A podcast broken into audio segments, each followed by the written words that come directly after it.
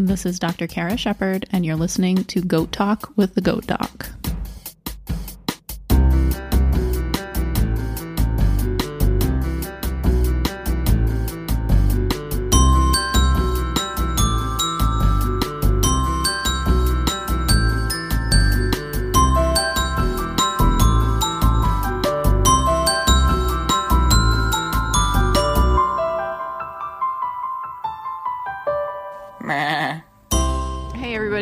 Listening to Goat Talk with the Goat Doc.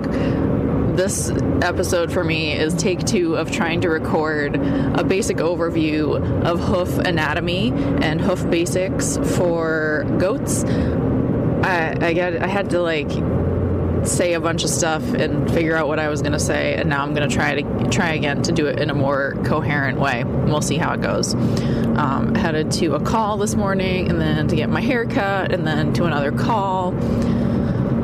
And uh, I've got like a half hour right now, so I'm going to try to keep it in there in that time frame. Um, if you have any questions about your goat's hooves or anything else about your goats, please feel free to get in touch. The internet is the best way to do that. You can find me online at goatdoc.com. You can find me on Instagram at goat underscore doc. You can email me at goatdockara at gmail.com. Um, and I recently updated my website, so that has consolidated my. Uh, all of my online presence for my ambulatory practice as well as the podcast and your has now become your online source for all things goat doc a couple things need to be updated there that i have realized since the uh, website has gone live, and that is that I need to migrate all the previous show notes for the podcast over there and to the new website. And then I also need to like start doing show notes again. Uh, you guys have been very patient without the show notes, and uh, that is appreciated. But like this episode in particular, I'm going to talk a lot about anatomy, and visual aids, at least for me, are very helpful for anatomy. So I will try to get back on the show notes bandwagon. Um, else can I say here? Uh, if you have a second and you're enjoying the podcast, and it looks like when I log on to my podcast hosting, people are finding the podcast and numbers are going up. And hi to all new listeners of the podcast. I hope you're enjoying it. And if you are, if you can take a second and touch the thing on your phone, on Apple Podcasts, or your podcast player app of choice to subscribe and rate and review. That tells the computer artificial intelligence algorithm that people are listening to the podcast and care enough about it to say something about it. And then it shows the podcast to more people so more people can learn stuff about goats because we're all crazy goat people around here. Um, if you are really enjoying the podcast and you're way into goats, you can head on over either via my website or you can go to patreon.com slash goatdoc if you would like to join the small and growing number of people who think that the putting information out there about goats and sharing this knowledge is a useful thing for you and want to help me get more info out there and make more content, uh, you can head on over to the Patreon website.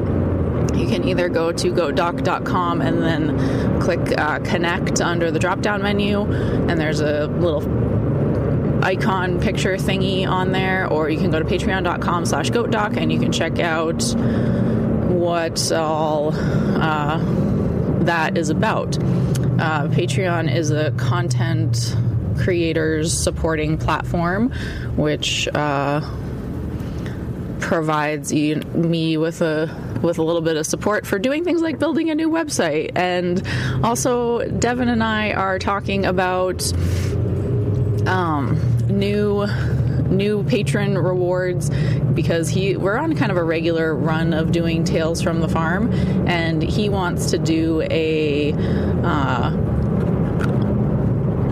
a uh, a live streaming goat kid camera so i'm working on that so if you're supporting on patreon that's gonna happen maybe i'll do like a goal on there um, there's some patron thank you uh, benefits and uh, like getting information from me. And I'm gonna start doing a live stream, uh, like goat people hang out online. I'm gonna figure that out this weekend well, by the time this posts, it might have happened, but patron exclusive content, uh, patron exclusive materials. So you can head on over to that to check it out if you like. And it's awesome if you do, and it's it's fine if you if you're not into it. Share with your friends, rate and review on your podcast app. That's also most appreciated. Um, speaking of Patreon, I have some new patrons that I need to shout out and say thank you to. Uh, H. Miller, Pearl Jammer, Denise Wilhelm, and Robin Anderson. You guys are all awesome. Thank you so much for supporting the podcast. Um, your your continued support and just like interacting on the Patreon platform is something I'm starting to do too. So come and say hi, and if you have questions about stuff as far as being a patron goes, feel free to send me messages through there. And um, I'm learning how Patreon works too. So I appreciate your patience with that. And um, don't ever hesitate to say hi over there or ask me questions. All right. All right, sweet. I kept that under like six minutes, which is really good. Um, last thing. There's going to be a giveaway very, very soon coming up on Fun Numbers on the social media and the podcast. So, um, 50,000 podcast downloads, almost a thousand followers on Instagram, and the Apple Podcasts. When I looked on there this morning, the podcast just hit 100 rates and reviews. So that's awesome and uh, when the, we hit all those numbers, I'm going to do a giveaway. Be on Instagram. I'll tell you about it on here too. But that's coming. Anyway, now we're going to talk about goat hooves. And we're going to disclaim first that this podcast is provided with the intent to educate and inform. It is not a substitute for professional medical advice or veterinary care provided by your primary vet. And I strongly encourage you to establish and maintain a current and valid VCPR, veterinarian client patient relationship with your local vet. So, hooves are really important for our hooved species. It sounds really silly to say that, but for any animal, like especially a prey type animal like a goat or a cow or a horse, uh, you know, our herbivore livestock species, they're the, it's the foundation of the animal, and they need that hoof to be functional so they can get away from predators, basically. Um, the I'm going to talk kind of a lot about anatomy to get started here because the the other thing that's I, th- I think is kind of fun about talking I, I mean I like anatomy sorry. You guys know I like physiology. I get kind of geeky about it now that I don't have to take tests on it. And anatomy I liked anatomy even when I had to take tests on it. I didn't tell my classmates at the time but when we had like practical anatomy exams so that was like our anatomy professors would go and tag certain structures, muscles, nerves, uh, bones, landmarks, whatever, on our cadaver animals that we were dissecting in anatomy lab and they would like put numbers on it and then we had to go around the room and mark all of those uh, are, like identify what those marked structures were, and that was our practical anatomy exam. I always thought that part was kind of fun. Everybody hated it, or at least they said they hated it, but like it's kind of, you know, I like I like to think about stuff, so I had a good time with it. Um, and it's probably even more fondly remembered now. This like my God, it's like seven or eight years since I had an anatomy exam. So it's a lot, a lot nicer looking back on it from that distance. But anyway, um, the anatomy of our limbs is like just completely different. Like the there it's certain things are conserved from species to species. So like when we're talking about the the limbs.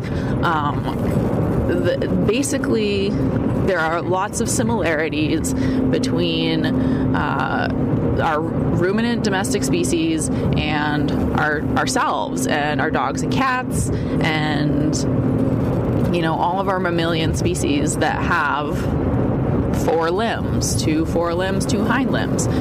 But they're the way that those things develop is very different. So some basic anatomy terms first because I'll probably slip into like anatomy terms pretty quickly. Uh, when if I say distal, that means further away from the body. If I say proximal, that means closer to the body. If I say medial, that means towards the inside of the body, like toward if the, the side of something facing the body, basically, and lateral is the outside, uh, facing out away from the body. Um, what else? There's some other different anatomy terms that I will probably say too, and I'll try to explain and catch myself as we go. The so I think to kind of start, we'll start distal. So we'll start farthest away from the animal's body and kind of go up the limbs. Um, and thinking about your own hands, basically, and how that compares to your goat's hooves. Uh, we have fingernails, obviously. So the fingernails are made of like keratin, which is also what horns are made of. It's what hair is made of. It's what nails, hooves are made of. Um, it's like a horny material. It's just I don't know some kind of protein, whatever. Um, it's hard, it's protective, uh, and in humans and in goats and horses, like that nail covers uh, the most distal, so the farthest away phalanx, which is the bone in the finger. If you look at your finger, your finger has three phalanges. Uh, three finger bones. You got your like if I'm looking at my pointer finger and I bend it from where the finger separates from the palm of my hand, there are three bones there. P1, P2, P3. P1 is the closest one to the palm, P2 is the middle one, P3 is the most distal one. And that's the same in our goat friends. Um, P3, just like on your finger, like if you look at your fingernail, your fingernail covers most of your P3. And like, yeah, so the fingernail protects part of P3. Fingernails in humans are kind of weird. I don't know that they really like do that much, but in goats, they're very, very important because that fingernail part, the hoof wall, is much thicker and it's bearing weight.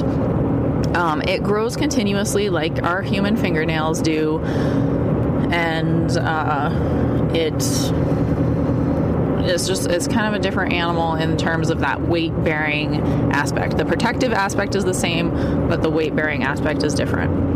Um, P2, P3, so middle and closest digit bones are um, the pastern. So the fat, like the fetlock and the pastern. The that also is like what we would call, if I had to describe in an anatomy way, be like the P2, P3 joint, the um, P1, P2 joint, or then if you get up to you in your palm, if you look at an x ray of a human hand, your palm is actually made of like these long bones next to each other or if like you look at an x-ray of your dog's foot or something like that um, the your palm is all of these thin bones that are covered by soft tissue and ligaments and blah blah blah to hold it together and make it into that solid palm but it's actually four separate bones and those are called metacarpals.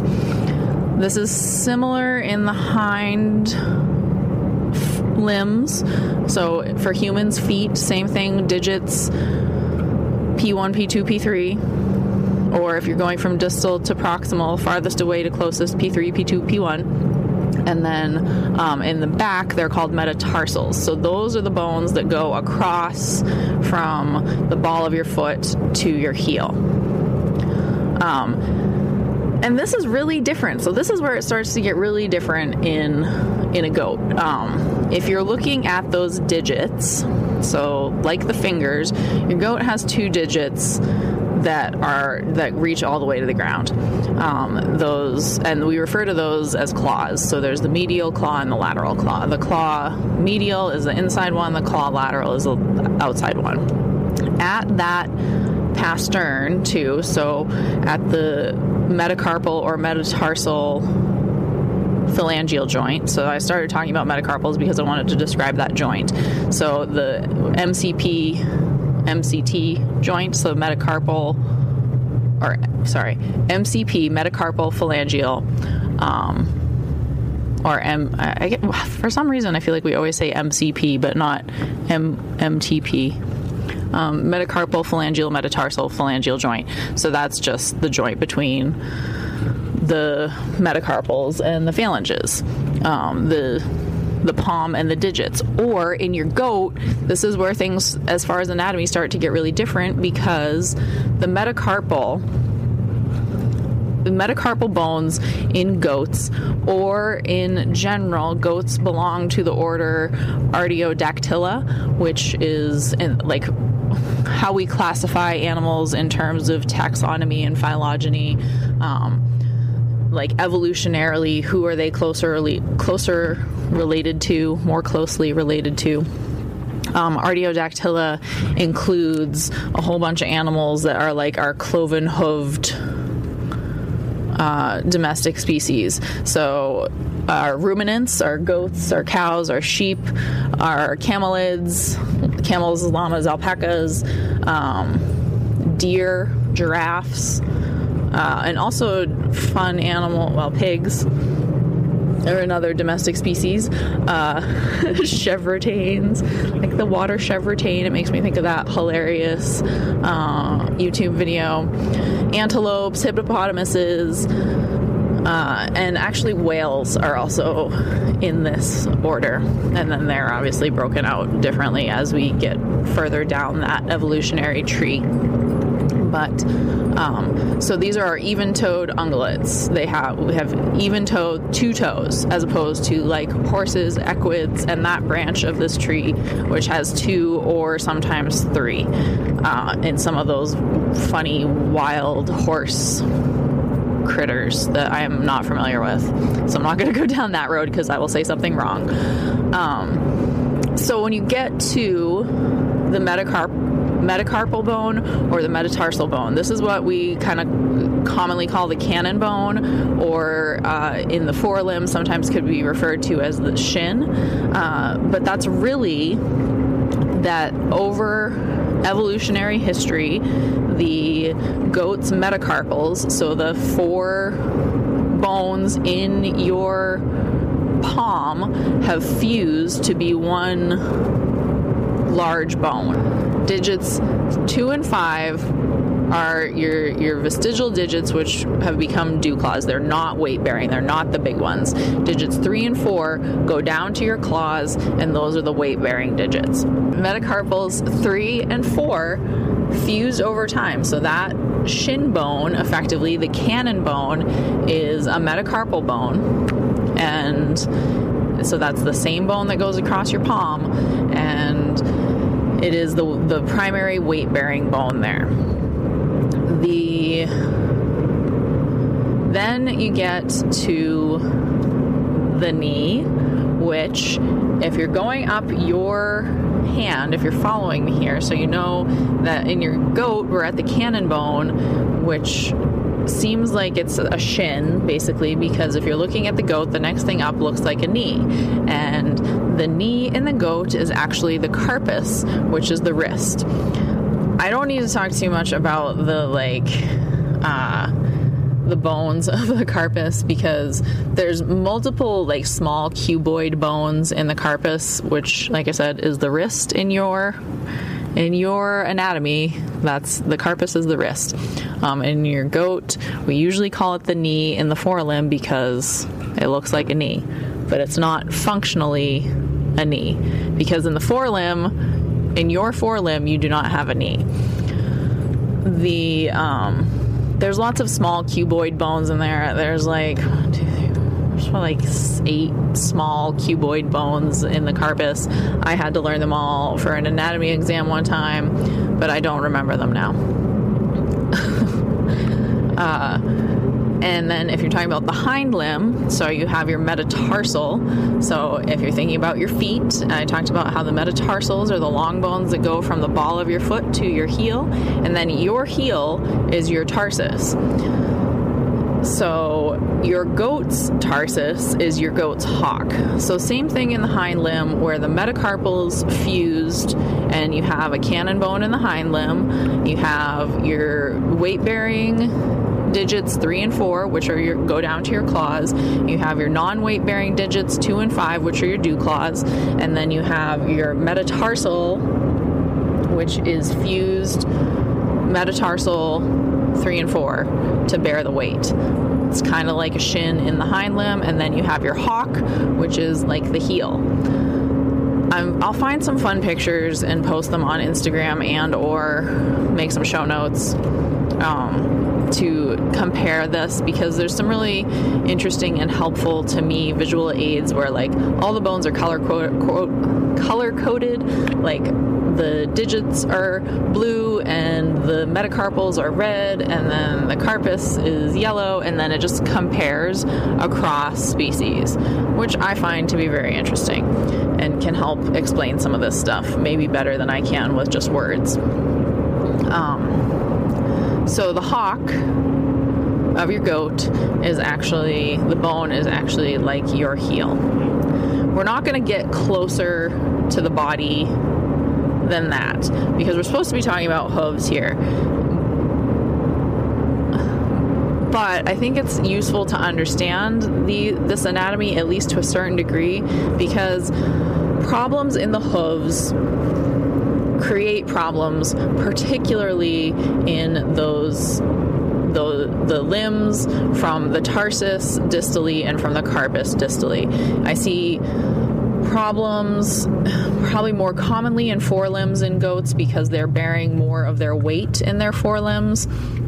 Um, from breakdown of collateral ligaments, from arthritis, um, which can be avoided with good hoof trimming and with good hoof health and good hoof maintenance. Um, if we go back to the hoof itself, uh, the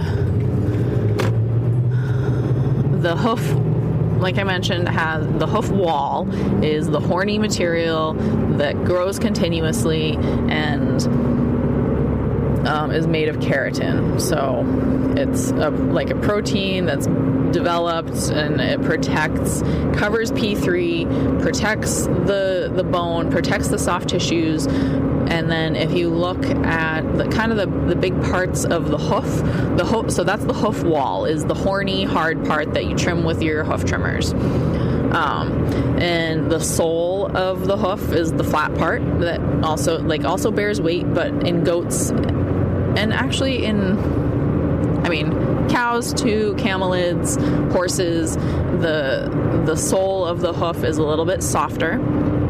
Um, and it's like the sole of your foot. That's the part that touches the ground. Um, the heel. so this is another complicating thing. I just told you that the the heel, like as far as bone structure, the heel is the tarsus. There's only two of them, but in goats we talk about how the hoof has a heel, which is the caudal aspect. Um, of the sole of the hoof, so the backside, and that like has two heel bulbs, and on one on each claw. So the heels, and then it has dew claws, and the other kind of notable part of the hoof to call out is the coronary band. So that's kind of like the cuticle. That's where um, the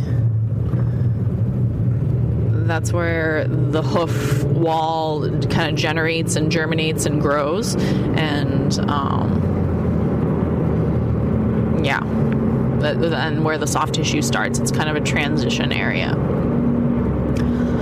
Uh, I got a few minutes, so I will talk a little bit about normal hoof maintenance um, and like talked a little, a lot about anatomy here, um, and like I said, the, the the hooves are the foundation, and normal hoof maintenance, regular hoof maintenance for your goats can cut off problems from occurring. The um, so basically, probably most goat owning people have hoof trimmers and they uh, you trim your goat's hooves like you trim your fingernails. The hoof wall grows continuously because it's kind of like how gro- goats' teeth grow continuously, and they uh, are doing that because they're continually being worn down. Those animals developed evolutionarily to um, to be moving and some goat species are like constantly bouncing around on rocks still like like wild goats or some some of them are like constantly bouncing around on rocks and climbing on things and they're constantly wearing their hooves down. So to keep up with that the hoof wall grows continuously. The um our well at least my fluffy little spoiled pasture babies uh, do not bounce around on rocks continually all the time. So our domestic goats need varying degrees of constant trimming. And I say varying degrees because I personally feel like there's no hard and fast rule for how often a goat's hooves need to be trimmed. Some goats seem to need it as frequently as every two weeks. Some goats seem like they can go like four months, four to six months without being trimmed, and that's fine. Like, it's what works for that individual animal, and it's what, like, what works for you. So if you have a group of animals and it's easier for you to remember everybody's going to get their hooves trimmed on the first of the month, then do it great. I love it. If it's easier for you, and then if you're going to have your slow hoof growers that maybe don't need a big extensive hoof trim, a big aggressive hoof trim the first of every month, maybe they you look at them and you're like, "Oh, I'm just going to like do a little filing here because there's not a lot of hoof growth or uh, and then you've got something you're like oh well this guy really needs a lot of work and that's fine everybody they're all going to be different just like everybody's fingernails are different um, or if you have a system where you like have some a spreadsheet and it sends you reminders or whatever your system is to keep on top of your animal's hoof health that's great. Love it. Um, uh, kind of the tools of the trade for me are just some basic hoof trimming shears. Um, it's nice to have a rasp too. I had a rasp for a while and now it's all rusty and dull and doesn't work very well, but those can be very nice for um, flattening the sole of the hoof. Um, having a hoof pick with a brush is also nice. Devin likes to use a hoof pick first to get any crud out of there and uh, and use the brush to brush all the dust out. Um, the the other thing I discovered recently, Devin's like obsessed with having these like work gloves that he buys in like a package of like 20 or 30 gloves. They're like cheap knit cotton and they're like dipped in latex or something like that, so they're kind of waterproof. Um, they're not made to last forever and they definitely get gross, but I discovered recently that I really like them for hoof trimming because lots of the um, gloves I've used for hoof trimming in the past are too thick. Like I don't have the dexterity that I feel like is helpful to me. But also like hoof trimming can be kind of gross. Like it smells bad. Like there's poop in there. This the interdigital space, so the space between the digits, the space between the claws is gross. Like it's dark, it's warm. Lots of times it's moist. Like in the spring, if they're out on like muddy ground, like it's a prime bacteria haven. It's like you're sweaty in between your toes of a really icky, gross person. Um, so, like that smell, that hoof smell, that wet hoof smell can very easily just like permeate your skin and it's kind of gross.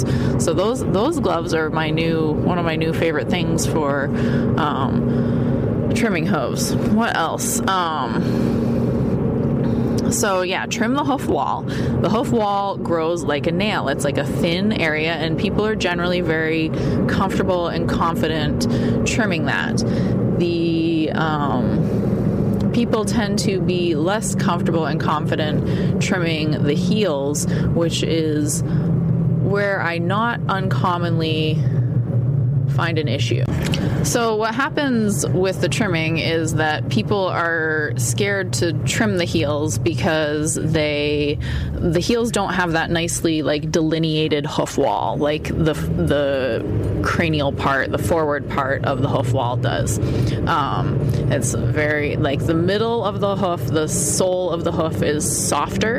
Um, it still is like keratin. It's still it's almost like like a callus. Um, it's not really that horny hard material, but it's not innervated tissue so it's not tissue that can like has nerves in it and the animals can feel uh, directly and it's not it's not vascular so it doesn't have blood vessels to it so the sole of the hoof also can be trimmed to a certain extent um, and the heels also like need to be trimmed and people tend to be worried about trimming the heels because there's not that nice hoof wall. The the heel is a round pad and the caudal, palmar, or plantar aspect um, of the heel. So the farthest back point of the heel tends to be a little bit more of that horny keratin material um, and grows outwards and tends to make a flap that points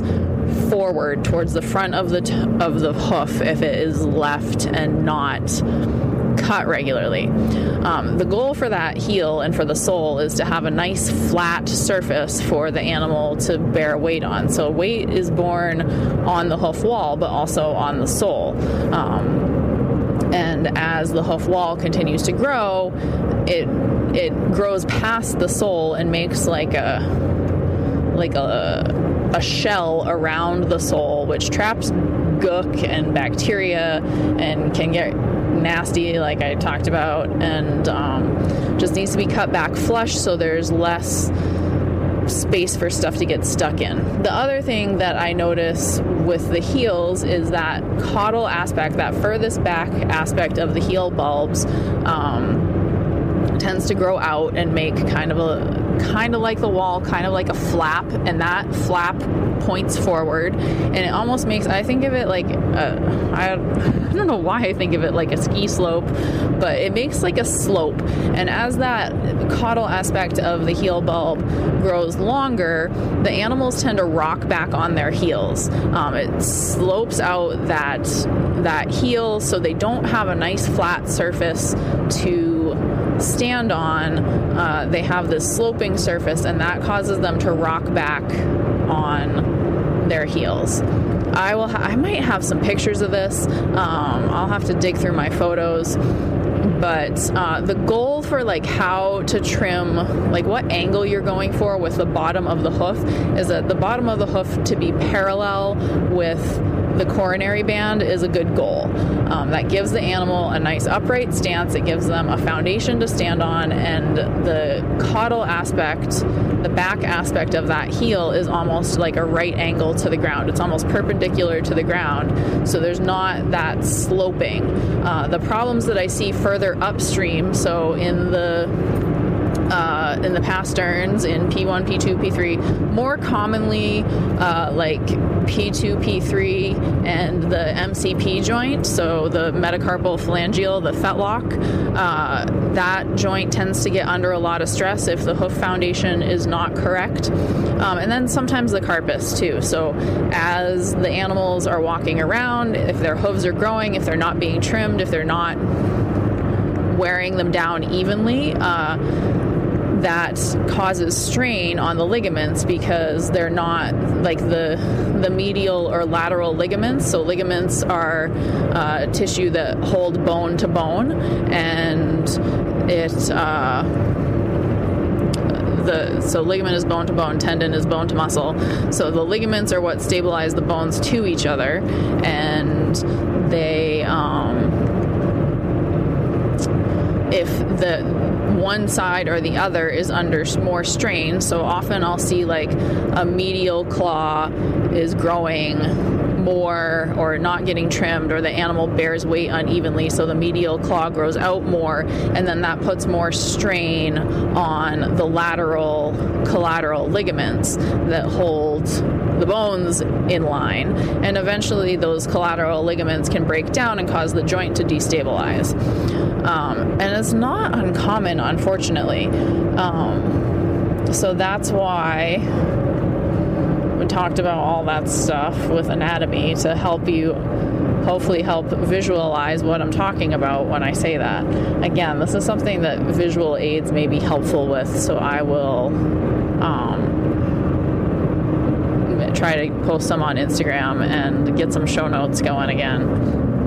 Um, what else? There was something else I wanted to say about hoof maintenance, yes. Um, ways you can cut down on the number of times you need to actually physically trim your goat's hooves, or think about what the goats are walking on on a regular basis. Um, the if they're out on a rocky terrain or if they have like a pile of rocks to jump on, great. They're probably going to be doing some of the work for you. Um, I still recommend looking at them on a regular basis because just like people who walk around and bear weight unevenly on um,